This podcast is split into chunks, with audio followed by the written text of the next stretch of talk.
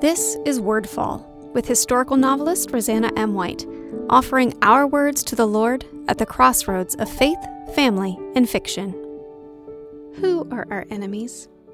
In our family devotional time, I've been noticing a trend in many of the Psalms and Canticles. There is a lot of talk about enemies.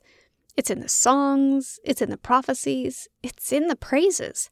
The writers of both Old and New Testaments talk a lot about being delivered from enemies, being set free from enemies, escaping enemies. Then there's our modern world, where we're pretty much taught never to label anyone as an enemy, on the one hand, but where practically anyone who disagrees with you is branded as an enemy. Have we really given much thought, though, to what an enemy is and why it is such a basic part of the human condition? The word is as ancient as the concept and has pretty much always meant what it means today an adversary, a foe, someone with hateful or harmful intent. And certainly in the Bible, we see plenty of literal examples of this. Many of the Davidic Psalms that speak of enemies are speaking of literally running for one's life. I don't know about you, but I don't have that kind of enemy. But part of the Canticle of Zechariah, he's prophesying about his son John, and he says this this was the oath he swore to our father Abraham, to set us free from the hands of our enemies, free to worship him without fear, holy and righteous in his sight all the days of our life. That made me sit up and look at enemies in a new way. Who or what are our true enemies? Those things and people who would keep us from worshiping God. It could mean an oppressive government and its agents.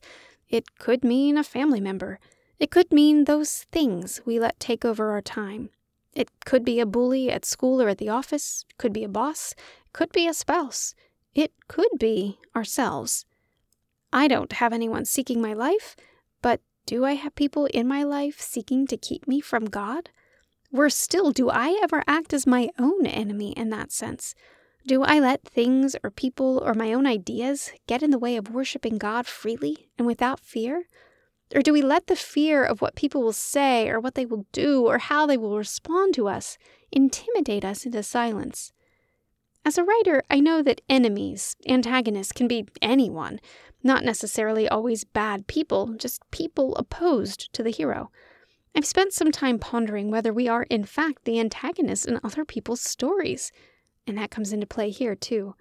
Are we being the enemy of another? Are we hindering someone else's worship of God?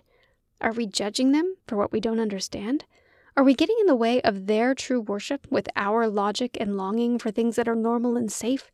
I mean, imagine your child feels a call like John the Baptist to live in the wilderness, dress strangely, and eat bugs. Are you going to be praising God for that? Or are you going to be mumbling, Can't you just get a real job and stop embarrassing me? What would have happened had Zechariah taken that approach instead of proclaiming his son's destiny with praise? He would have been an enemy of both John and of God. Instead, we need to be like this doubting father who latched hold of what God was doing. We need to make certain we're the allies of God and his followers, not the enemy. And we also need to keep our eyes peeled for who in our own lives are acting out that part however well intentioned they think they are. Anything and anyone who comes between us and God is not our friend, not in that. And perhaps if we can see them as such, we can relegate them to their proper place. The way of the straight and narrow is not easy, and we are going to be beset on every side. That doesn't mean we go looking for persecution in every stray word, but it does mean we remain always vigilant knowing that our ultimate goal must always remain to worship Him. And that if there's something coming between us and that goal, that's something we need to give to Him in prayer and supplication, because that is the battle He will fight for us. And He is always the victor. Check out roseannamwhite.com for information about me or my books and to subscribe to my newsletter. This episode of Wordfall is brought to you by the Tea Party Book Club books, tea, great conversation, all from the convenience of your own home.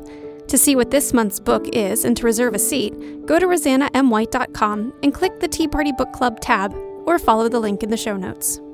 Wordfall is a proud part of the Whitefire Podcast Network, Please visit whitefire.tv slash podcast for other shows I know you'll love.